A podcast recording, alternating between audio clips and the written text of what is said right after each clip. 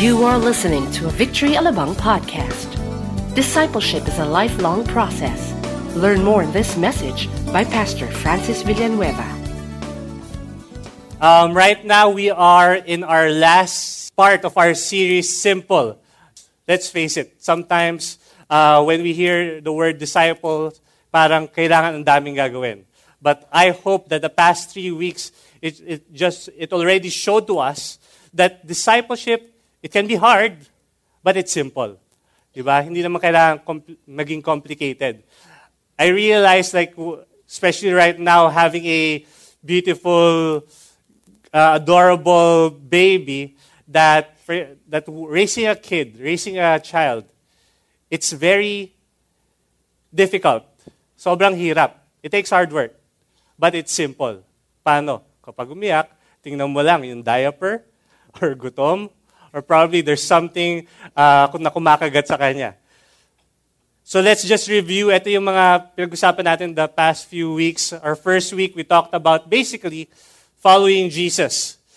Uh, the main point there that Pastor Sunny gave was following Jesus is putting him above all else, anything else.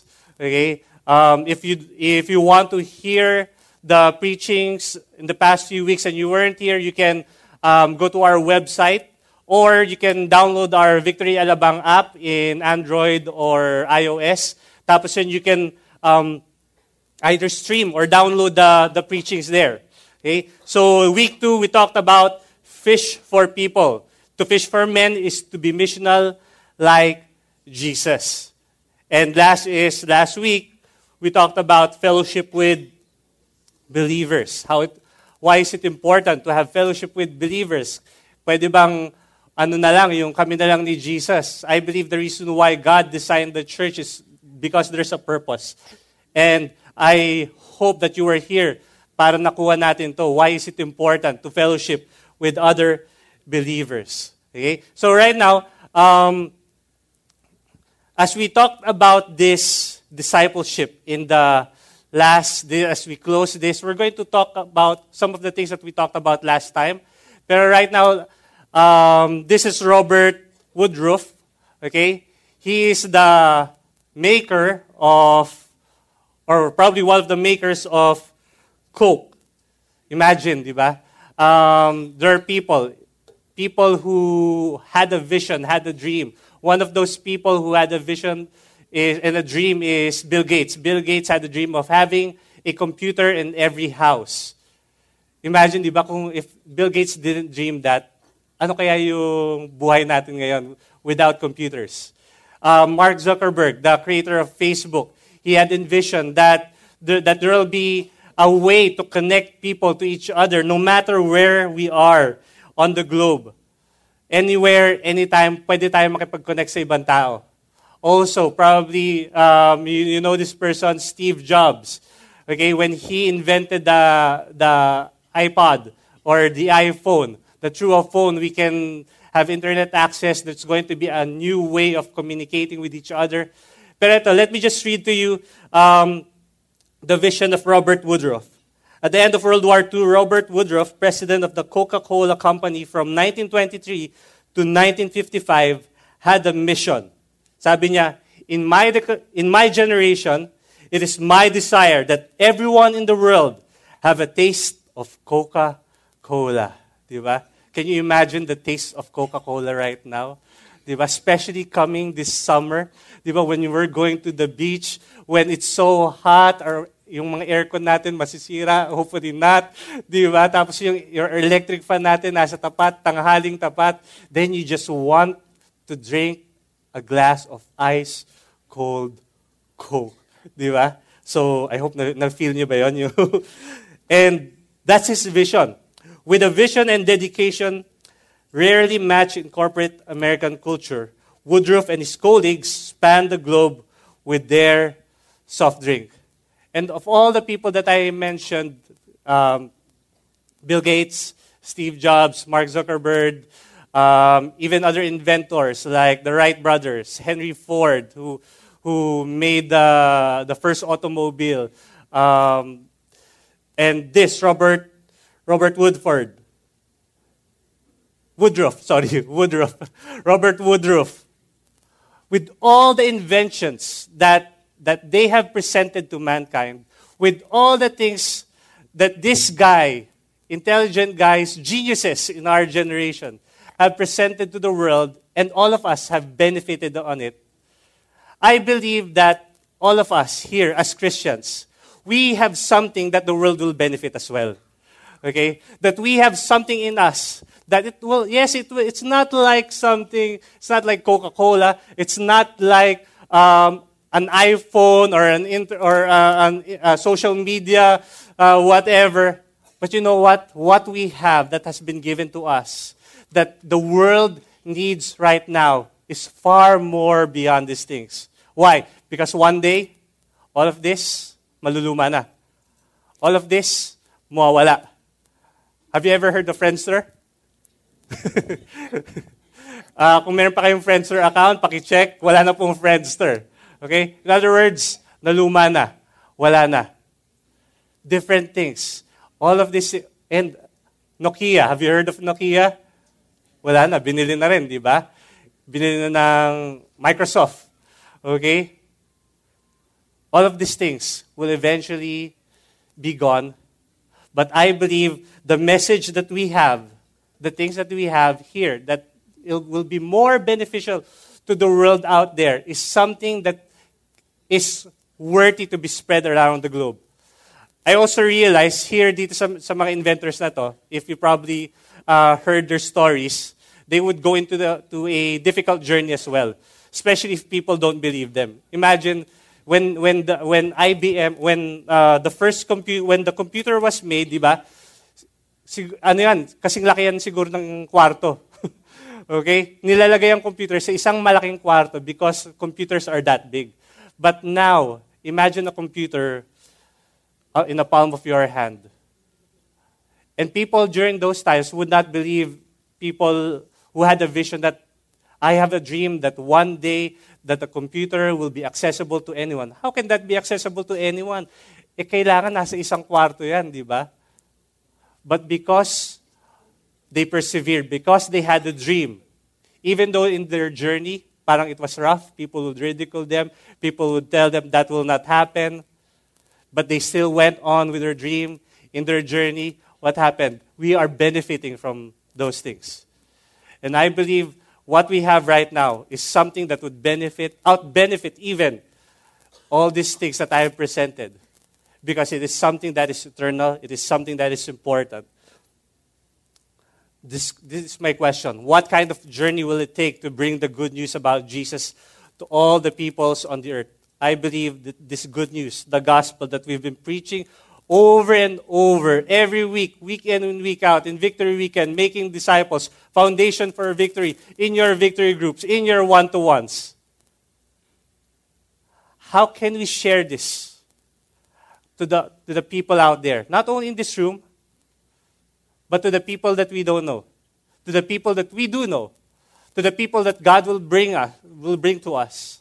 How can we share that? How can we go to a journey? In this journey, what kind of journey will it take to present the gospel in different cultures, in different religions, in different lands? Especially when we think about, Teka, Lord, how can I present this nga? Eh, I'm just this person. I'm not really that good in theology. I'm not really that good in, in, in presenting the gospel. Bago lang ako dito. Or how can I present them to, the, to them the, the, the gospel or your saving knowledge, Jesus? Hindi naman ako nakakatawa, katulad ni Pastor Sunny. How can I present this? Okay? People will think na, hindi na, bakit ako, bakit isipin sa akin ng mga tao, ano ako, nagpapaka-holy ako nagpapaka uh, banal ako sa harapan nila.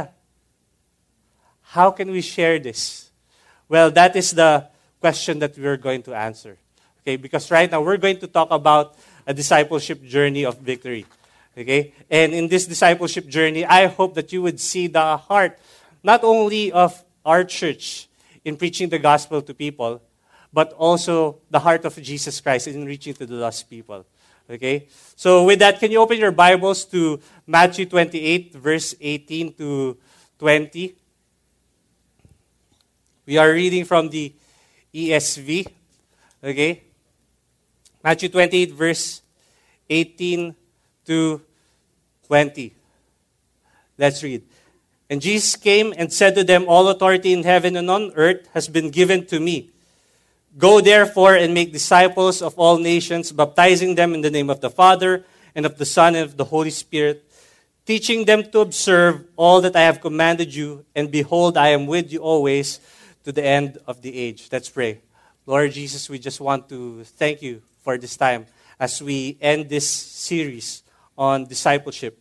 Lord, I pray, Lord God, that your Holy Spirit, Lord God, would just touch and touch each and everyone in this room, that we may see and understand your heart, not only to reach lost people, but your heart for us to continue to know you in this journey.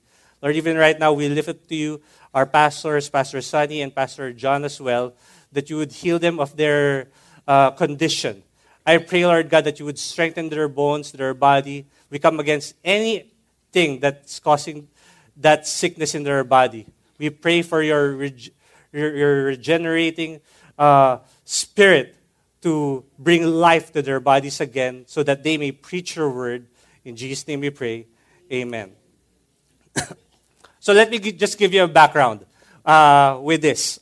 Uh, in what we read, Matthew 28, actually from verse 16 to 20, okay, it was entitled, kung titingnan natin sa Bible, it was uh, the, it's the Great Commission. Okay, there's a time in verse 16 that they went to um, the mountain so that Jesus could meet them. Kasi dito, the chapters before this was the time when Jesus was murdered and killed.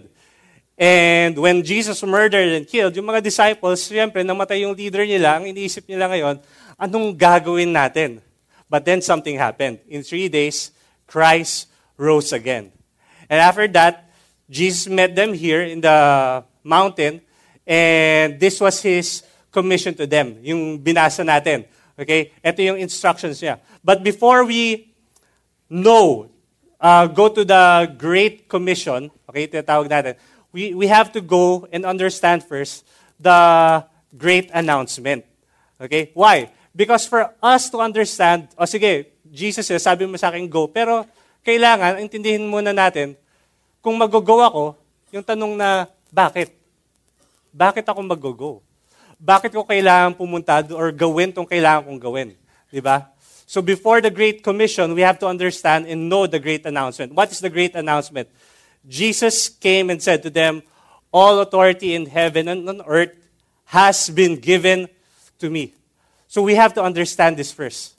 That before we go, that all authority in heaven and on earth has been given to Jesus, to our risen Savior, to the King of Kings, to the Lord of Lords. Lahat ng authority. All the authority to, to raise people to, from the dead, to heal people from their, from their sickness and disease, to, to bring uh, peace to those who doesn't have peace, to bring unity to, to those who are in, in, in, in, in confusion, to, to bring love to those who needs love. That's the authority that Jesus has. Okay? That is the the great announcement. Before we go, we must stop and understand this great announcement that He is the absolute sovereign authority, lordship over all. It is handed to Jesus. Jesus was given complete and all authority in heaven and on earth. The sweeping scope of us to go, to understand, or to do the Great Commission is in this that all authority on heaven and on earth has been given to Jesus. Kasi when we understand this, ngayon, matapang tayo pupunta. Di ba? We, are, we will be more bold. We'll be more confident because we know our King, the risen King, our leader, all authority is in His hands. I, I realized the, the reason why people are not, one of the reasons why people are not into discipleship, why people have the, let's say, um, not sold onto it, okay? Or medyo, there's fear. Let me tell you, fear is normal. But courage is, define nga natin, courage is when you go to that place of fear in, in spite of, of those things. In spite of the fear, you'll still go. That's what courage means, di ba? And yes, fear is, is, is, is real. Um, what people may say, but at the end of the day, yes, there may be fear, pero ano ba gagawin ko talaga? Will I just sit around or will I go and do what God has called me to do? Right? When we understand who Jesus is, that all authority has been given to him, when we understand that our Jesus, that our God loves us so much not to, to let us go, sabihin natin in your campus, in your workplace, para pagtawanan lang, when we know that we have a purpose where we're going, we have this boldness. Yes, sometimes, takot pa rin ng konti. Sometimes, we question God, Lord, bakit hindi, hindi siya sumagot sa, sa, sa shinare ko sa Kanya? But you know what? It doesn't matter. Because we know that our God has all authority. Okay? So how do we go through this journey? Ano ba yung mga journey, yung journey na kaila, in this journey, ano ba yung kailangan nating daanan? First is in Matthew 28 verse 19, sabi dito, Go therefore and make disciples of all. Okay? So, in verse um, 19a, the, person, the application that we can learn from this is, or here in Victory, is that we engage people. When Jesus said to go, that's the reason why we, you want to reach out. That's the reason why we had that first week. That we want to follow Jesus, and because we're following Jesus, week two, we want to fish for people. We want to reach out the lost. Diba? We defined lost, hindi yung lost na parang nawawala lang kung saan, but we define lost those people who doesn't have a personal relationship with Jesus Christ. Because we can come here in church, we can uh, be in a victory group, but if we don't have a personal relationship with Jesus, that is being lost. Okay? And here, we talk about engaging the lost, engaging people. I remember in, in week one, uh, in week two, di ba, that we don't fish sa aquarium ng may mga aqua, sa aquarium ng ibang taong may aquarium. We go out to the sea. We go out to people who doesn't know Jesus. We don't go out to other churches to to to invite them here or parang sabihin natin dito kayo sa church, di ba? Kasi malamig dito, masarap, ganyan. It's not about that. The reason why we have all this is because of this thing. The reason why we have lights, uh, the, we invest on lights, or we, we train bands, okay? Uh, meron pa yan, ano, um, what do you call this? You, yung rehearsals, di ba? Tsaka kung qualified ba talaga. Kasi yes, nan- naniniwala tayo na, na kung meron, meron kayong heart to, to sing, pero naniniwala rin kami, kailangan meron kang skill to sing. Di ba? That's the reason why we do all these things, so that we can engage people. Probably some of you, you're here. You came here is because one of the things you notice is, wow, okay yung banda. Di ba? Probably one of the things that you notice because ang, parang pwede pala sa church to yung gaytong kalakas na ano na na music. Probably some of you are here because you've been engaged by people, by your friends. 'Di ba? They hanged out with you. Siguro chinat ka sa Facebook, kinamusta ka, tapos they hang out with you, then eventually they invited you into a victory group or to a one-to-one. They engage with you. Probably uh, you've been invited in by someone in in your office. Di ba? Kinaibigan ka. Tapos yun, eventually, in-invite ka rin. Or probably, it's a, it's a family member. Uh, at first, especially if you're a parent here, at first, siguro yung anak mo, ano, di ba? Yung parang hindi mo pa pinapaniwalaan. I understand that. Okay? Because my, um, I guess pag tumatanda tayo, minsan ganun talaga tayo eh, di ba? uh, naging hard-headed in a way. But thank God that God has a way of changing our hearts. So going back, probably your son, your someone younger than you, di ba, try to invite you, yung anak mo, pinsan, or pamangkin mo, invite ka sa church. Sa simula, hindi. Pero then, he started to engage with you. How? By showing you the changed life that he has. Na binago siya ng Panginoon. Dati, lagi lang siya nag, uh, gumigimik sa labas. Ngayon, nagugas na siya ng pinggan. Tapos you realize, oh, may nagbabago yung anak ko. Ah. then you start to come here in church. Engage. Okay? That's the first step. That we go and make disciples by engaging the, the lost. As a movement, we go and make disciples. We engage our culture and community. We build connections to relate, be relevant, and eventually share the gospel. That's the reason why some of our pastors here right now are into this, uh, into biking. Okay? Ah, how many of you dito yung nagbabike? Konti lang or wala? So if you are interested to join a group in biking, just approach uh, sila Pastor King. Yan, they, they bike. I don't know their schedule, but they don't just bike. Okay? Pastor King and, and sila Pastor, sila Rain, okay? Si Pastor Sunny is trying to bike, but Bakit kayo natawa? okay? Try, nakikita ba? Sa, ano? Okay? They're, they're not just there to enjoy a hobby, although it's something good. But more than that, they have an agenda. Because, why? Because they have a mission given from God.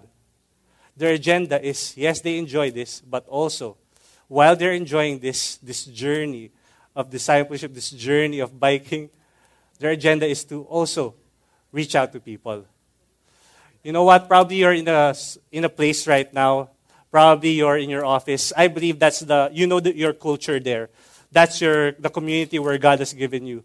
You know how people talk, how people walk, how people dress, yung mga language nila, di ba? Kung mga, mga chenes-chenes, churvalu, na ganyan, di ba? Whatever language that you know because you know because you're there. Okay? God has given you a purpose in that area, in that place. You're called to reach out to those people. And the best people to reach them out is really you guys. Okay? It's not an accident. I guess we talked about that in week two. That we are intentional, di ba? We are intentional. Uh, Jesus was intentional. That's the reason why we have to be intentional as well. Ako, I'm starting, I'm having this uh, hobby as well. Okay? So, I, I, I started to go to the gym. Uh, alam ko wala pa. Kakasimula ko pa lang nga eh. Okay? So, hindi pa. Naka one month pa lang ako. Okay? Kanina pumunta ako doon just to feel good before coming up here. And not only that, there is, uh, some of our campus missionaries are going there.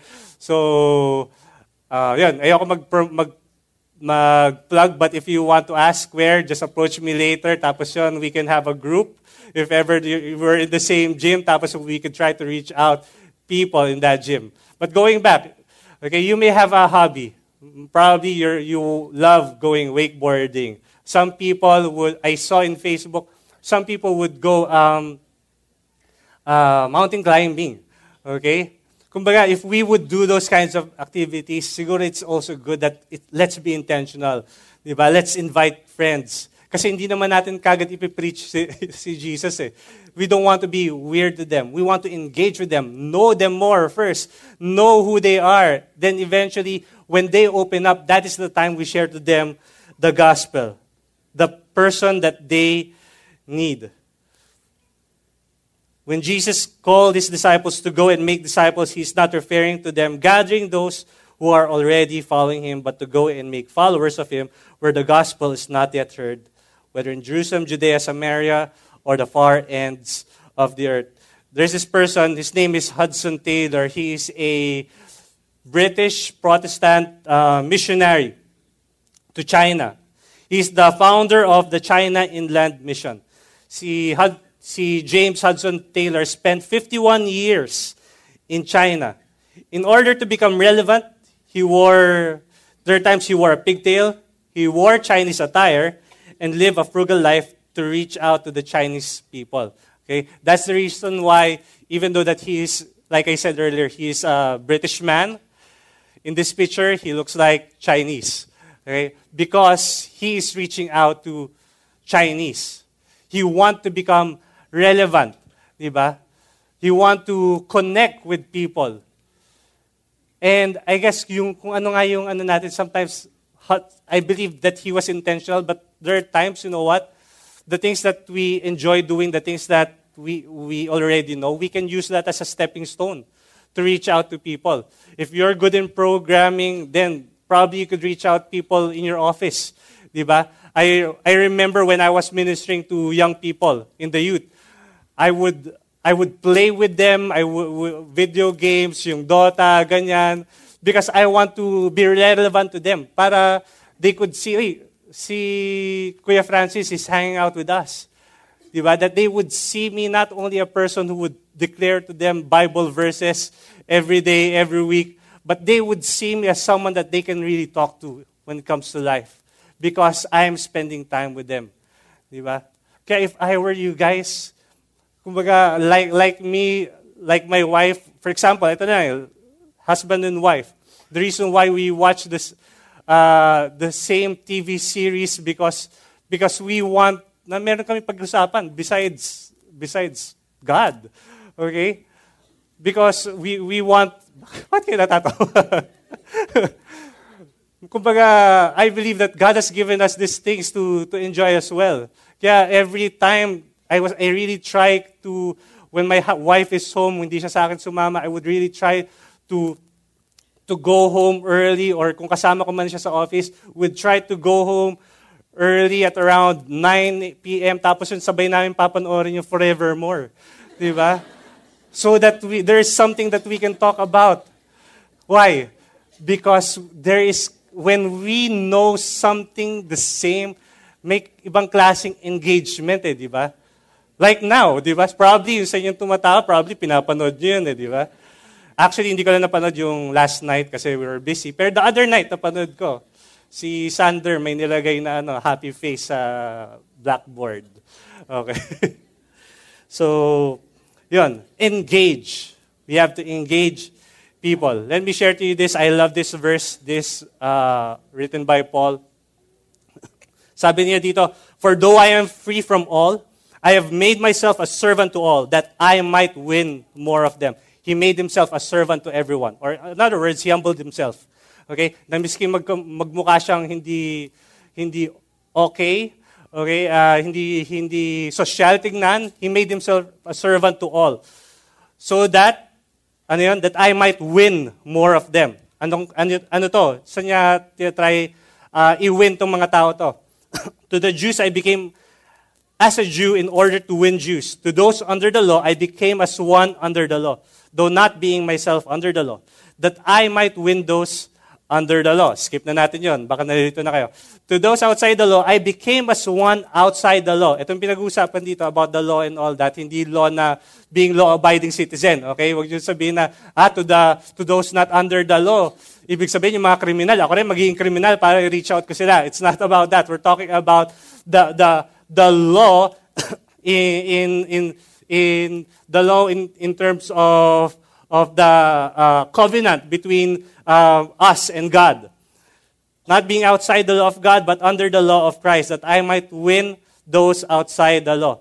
To the weak, I became weak, that I might win the weak. I have become all things to all people, that by all means I might save some. Diba? Paul said that I became all things to all people. Kung ikaw jejemon ka, I'll become a jejemon for you. Diba? If you are this kind of person Okay, you want to hang out in bars? I'm going to hang out with you in bars. Pero ako, ordering ko lang iced tea. Di ba? Because I want to be an, an example. If you're a person who you're used to hang out hanggang 2 a.m., sige, since ako hindi ko kaya yun because I'm married, pero if you're single, di ba? Okay, I'll hang out with you up to 2 a.m. Let's talk, let's hang out. Anong gusto pag-usapan? Ganyan. He became everything to everyone so that he may win some. Pero this is the clincher. Okay? Ginagawa lang niya ba yun so that he can have friends? So that uh, he can have more uh, Facebook likes sa mga pictures na pinopost niya?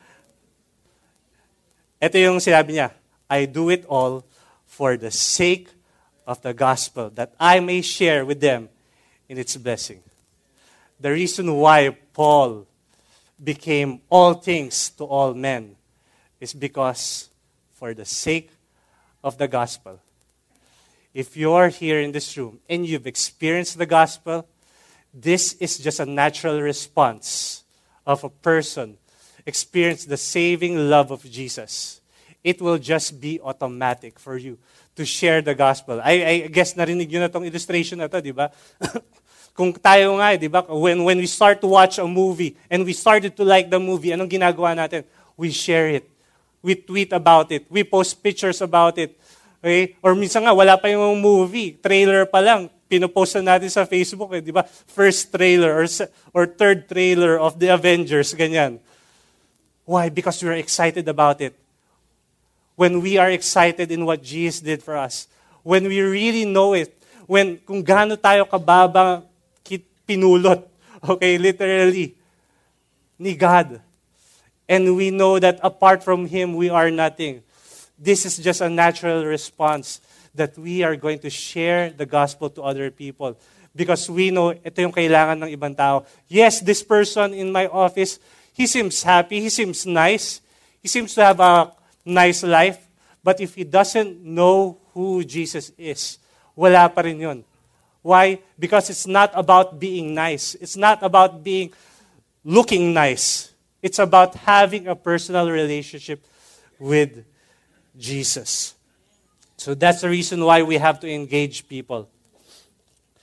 Next is in part in the second part is that he baptized them in the name of the Father, or we baptized them in the name of the Father and of the Son and of the Holy Spirit.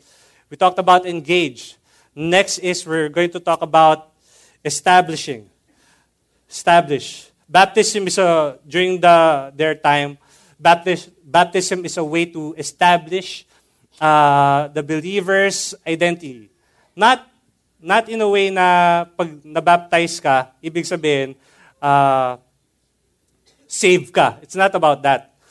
The baptism is important because it is a public declaration to people.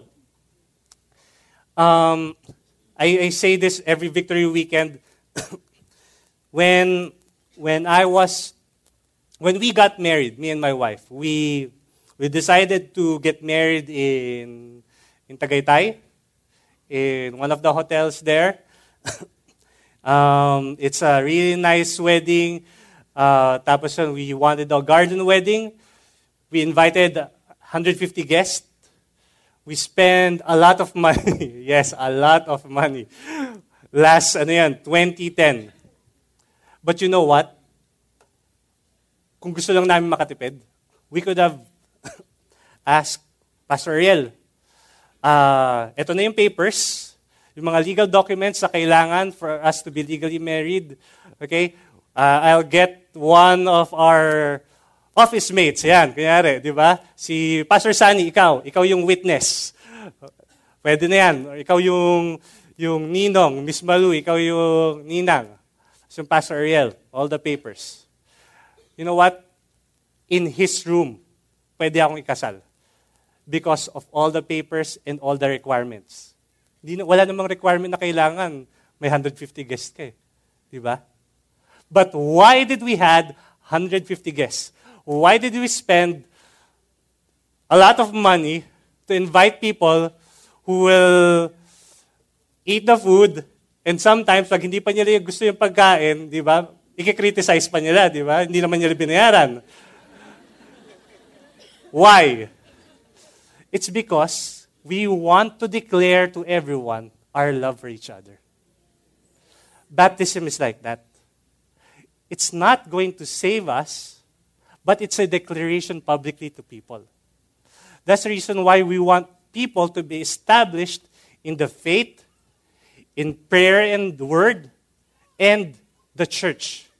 Because when you are established, when trials come, when testings come, when storms in life come, you will not say, Lord, ano ba? Ah, I quit, Lord. Ayoko na. I don't want to go to church anymore. I don't want to go to victory anymore. I don't want to go to my Bible study anymore. Here's a story. Here's a, a glimpse of my story. When I was a, I got saved uh, 18 years old. It was 1998. The day before that, kaya ako nahihirapan mag-isip kasi birthday ko. Okay? Um, I got saved, tapos yun, after a few weeks, Victory Alabang was about to start. I got saved in a different Victory Church. I mean, in, in Green Hills, yon. Ta, pero hindi ako matin ng Green Hills kasi sabi, I was young, tapos ang layo, I live in Bikutan. But I, I'm, I was in a Victory group. To make the long story short, church came, then I started to have a heart for, for my generation during that time, young people to worship Him because I was invited to one of the camps in Victory in Ortigas. Sabi ko, I want to have that kind of, of I want to see that in Alabang. Young people worshiping God with all of their hearts. Then fast forward, I started to have friends here in Alabang, people from uh, some youth were coming and we started to disciple them. And eventually, uh, because we were a group already, we started the youth service. Then, the, the peak of our, ano, um, during the peak of our time, right now, we're averaging around 550 in our youth service. But during around our time, around 2003, 2014, we were averaging around 350 already. Okay, so we have all the gimmicks, we had all the gimmicks to draw people in, young people here. With all the 350 and my friends, here is the sad story. Most of them are not here anymore. And the only thing that I can really point to it is this part not being established in the right foundation. And what the reason why we are saying this as well and pleading with you if you are not part of a victory group because you may be coming here but if you're not part of a church community if you're not a person who, who is helped by someone to love spiritual dif- disciplines in reading your word praying or your faith is not really established in Jesus Christ but only into the person that invited you here. Let me tell you, one day you won't be here. And I'm saying that out of love. Because I've seen it not only in that youth group, but in many people here in church as well. Okay? So, I hope that you know Jesus and that you will allow yourself to be part of a victory group, to go through one to one. People will help you to be established. Um, in the faith. Kaya kung yung reason na nandito ka is because of your girlfriend or your boyfriend, okay? It's okay. God used them. But I hope that you would go beyond that. Okay? As a movement, we want to establish new believers in Jesus first before he can publicly declare his faith. The kind of reaching out to people called for in this commission does not end with the conversion of unbeliever. Okay, we're not satisfied here in church. You raise up your hands. Okay, later we're going to do it. Raise up your hands. You give your life to Jesus. We're here to help you get established in the faith. Hindi ka namin papabayaan. Because we believe that God has given us the responsibility as well to help you grow in your Christian walk. That's the reason why we have Victory Weekend. Okay, we've been announcing this. So if you are not part of Victory Weekend, we encourage you to be part of Victory Weekend. But first, you have to be part of a victory group and go through one-to-one. Okay? So, ano lang yan? Sidetrack. Uh, tsaka plugging. Uh, third, verse 20, teaching them to observe all that I have commanded you. Teach them everything I have uh, teach them to observe all that I have commanded you. In different versions, it's translated to teach them to obey. So here, uh, I read the commentaries rin. Pag sinabing observe here, it's not just observe na titingnan mo. Nakatunga ka lang. No, yung observe dyan is to obey. and we talk here in Victory, that's what we call equip. Um, it's hard for a person to do things when they are not equipped to do so. Diba? If you're a person who if I would tell you, okay, you have to reach out to people, you have to share the gospel to them, you have to know all this, ganyan, or kapag may tanong sila, if you would go out there and not be equipped, ano mangyayari, di ba? I mean, you will feel frustrated. especially if people don't listen to you.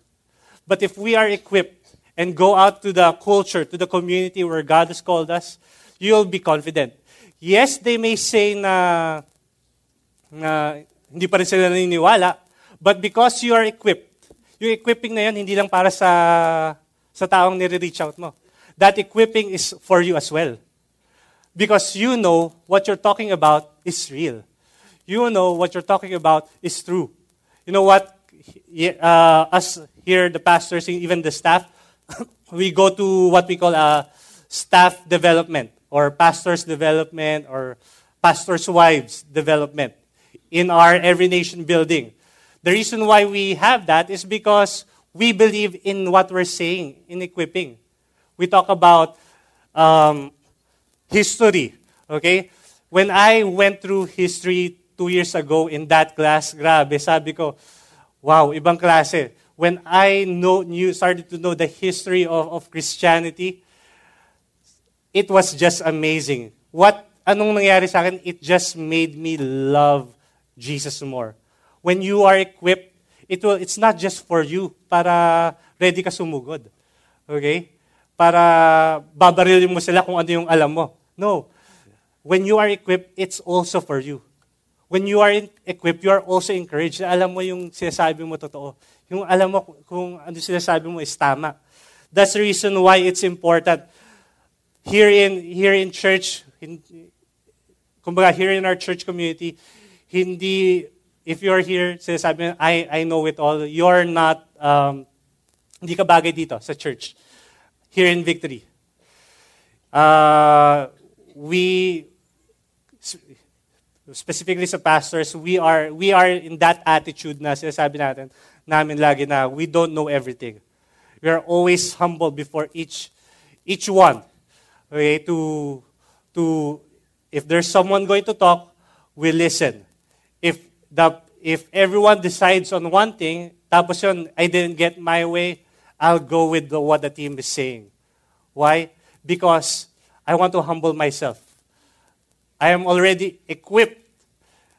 Okay, na-equip na ako, kaya miski hindi tayo nagkakaano ng, sa decisions, but because of the equipping that has been given to me in my life, I know na my, whatever happens, tayo pa rin magkasama here in church. Okay? I, kuna, have you, do you watch basketball? Imagine if you're watch, watching basketball, you know, when you see a basketball game, there are only uh, 15 players. Yung iba nasa bench, yung iba na nasa bench hindi talaga pinapalaro. Okay? Pero what happens is that there are people playing in the in the court and there are a lot of people cheering in the sidelines.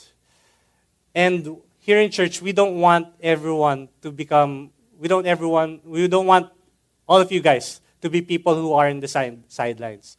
We want everyone to be equipped to make disciples also. Hindi lang po yung mga pastors, yung, yung may kayang mag-reach out sa ibang tao or yung mga staff. Bakit? Bakit, bakit, bakit? okay? Because the same Holy Spirit that lives in the pastor is the same Holy Spirit that can live in you as well. To share the gospel to other people. That's the reason. Minsan kailangan ng, ng tao is chance. Di ba? Opportunity. And that's the reason why here in our church, we always give opportunity to people. But before you get opportunity, you need to be equipped. Di ba? Hirap naman, may opportunity. Sige, bahala ka dyan. Tapos yun, hindi mo na alam gagawin.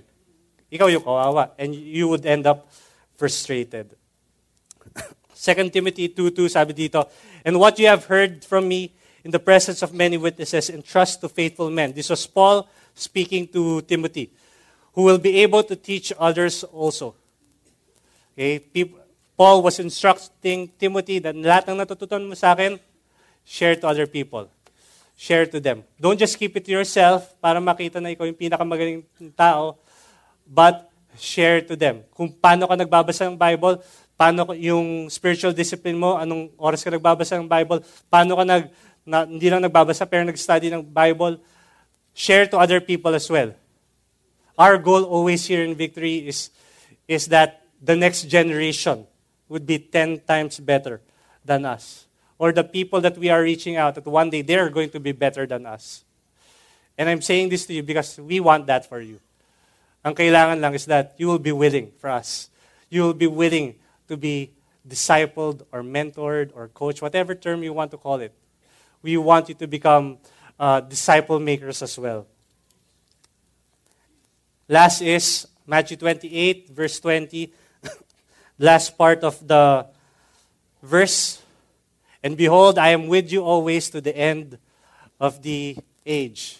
This was, uh, I guess, this was the promise na nangyari when the Holy Spirit came to the disciples. The Holy Spirit was the helper of the disciples, the counselor. Ito yung tumulong sa kanila. And the same Holy Spirit that was living in the apostles during those times, who healed the sick, um, uh, gave sight to the blind, and, and raised people from the dead, is the same Holy Spirit living in us.